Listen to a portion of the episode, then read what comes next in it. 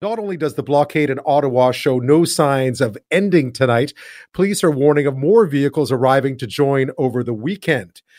Where will this end? Here's protest organizer and fundraiser Tamara Lich explaining how they see things wrapping up.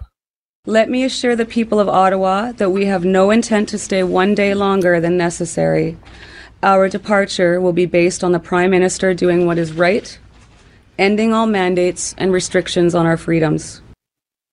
Okay, so that's not going to happen. We already know that. It's pretty obvious the federal government is going to stick to its guns as well. So, again, how does this end? Protesters are still there. Apparently, more are on the way. Yesterday, Ottawa police said they were may not be a policing solution to all this and suggested maybe military assistance, amongst other ideas, might be needed. Well, today the prime minister said that is not in the cards, at least not for now one has to be very, very cautious before deploying military in uh, in situations uh, engaging uh, Canadians. Uh, it is not something that anyone should enter in likely uh, uh, lightly. but as of now, there have been no requests, and and that is not in the cards right now. All right, so we head into a second weekend of this. those who live and own businesses in the immediate area around Parliament Hill uh, and beyond have been forced to close, some subjected to abuse when they walk down their own streets. The Prime Minister even talked about that today. And to put it mildly, a lot of them are fed up and want authorities to do something about it, at least more than they're doing already. Joining me now from Ottawa is one of them, small business owner Robin Seguin. Robin, thanks so much for being here tonight. Thank you. I know just from looking at photos of where you are, you are very close to Parliament Hill. Um, how close?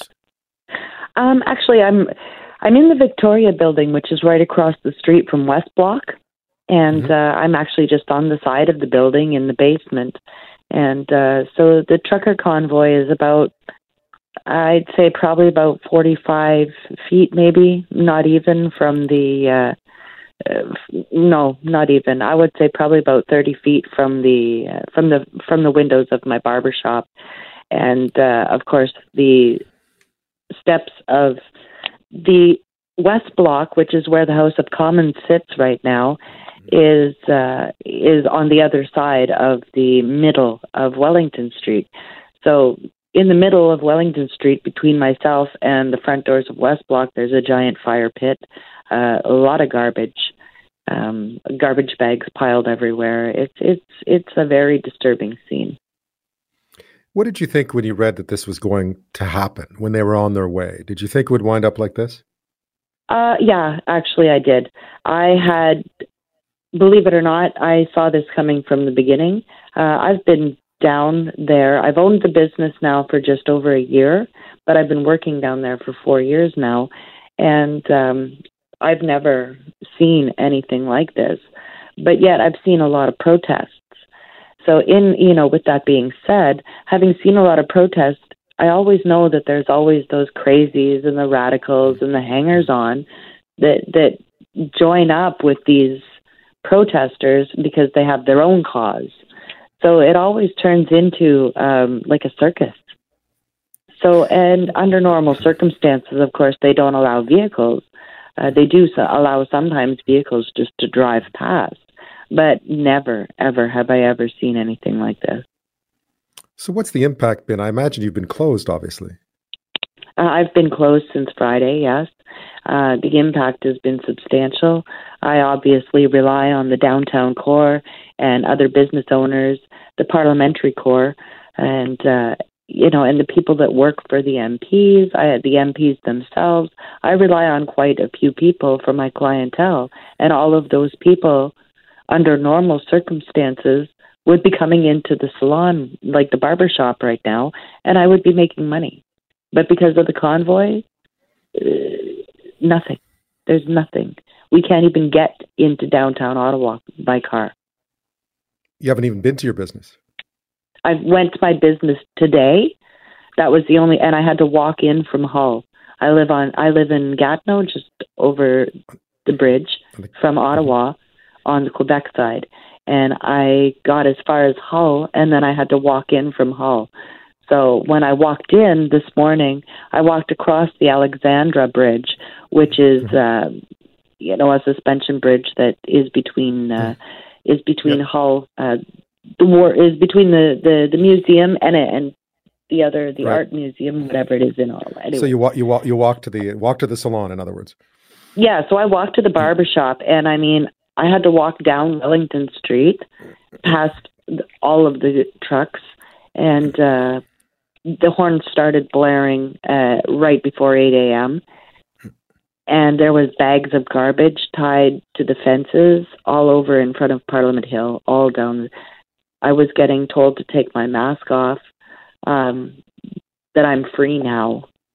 And uh, I have emphysema, and I'm three times vaccinated and highly petrified of COVID. So uh, I don't feel like I'm free as long as COVID is still here.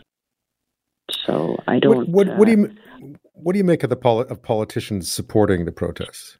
And do, and do you cut any of their hair? what will you tell them next time you politicians' hair, but I haven't seen any of my clients in particular. So, oh, not that I've seen anybody on the on the uh, on TV or that I've heard so far, any of my clients. So I'm quite happy about that. What do you make of the other ones out there supporting them? The ones that are supporting them, I'm unless they're doing it to try and appease them in some way, shape, or form, I don't know. But I really don't think that this should be being supported. I got to work this morning and there's uh, a sticker stuck to my window of Mr. Trudeau dressed in an Adolf Hitler uniform, and it said uh, "wanted for crimes against humanity" and these kinds of things. And I have my barbershop in the oldest heritage building in Ottawa, so I was very, very upset to see Nazi hate propaganda, more or less, uh, stuck to my building. Yeah, no kidding. Um, would you like? Do you think police could be doing more, or or or do you think they're in a no-win here? Well, I happen to know that Wellington Street and Parliament Hill are under federal jurisdiction. Right. So there's the small issue there being, of course, is that Ottawa police can more or less keep the peace or whatever it is that they're doing down there at the moment. And, uh, you know, I think they're probably, being that it's federal property, they're going to have to obviously ask for federal help. So I don't know if that's going to come in the way of the RCMP. I know Parliamentary Protective Services, that is their jurisdiction as well. So uh, between Parliamentary Protective Services, uh, RCMP, and maybe even perhaps the military at this point. I don't know, but something yeah. has to happen. I know tonight they've announced more RCMP are coming in. They uh, Steve Ottawa asked, and they're going to get them. Um, are Good. you going to be able to survive? I mean, are, are you going? to I mean, we've had COVID. Are you going to be able to survive this as a business? I mean, this is not just down to what the protests are, but I mean, how much Obviously. more has this hurt? Yeah. Well, uh, first off, I, I, mean, I've managed to, to survive COVID at this point, and uh, in Ontario, at I'm not sure exactly what point, but when the vaccine passport came out in Ontario, all of a sudden barbershops were deemed an essential service. So since then, uh, before then, I didn't get any government funding at all, and I, I still don't get government funding. But uh, since then, obviously, I've been able to be open.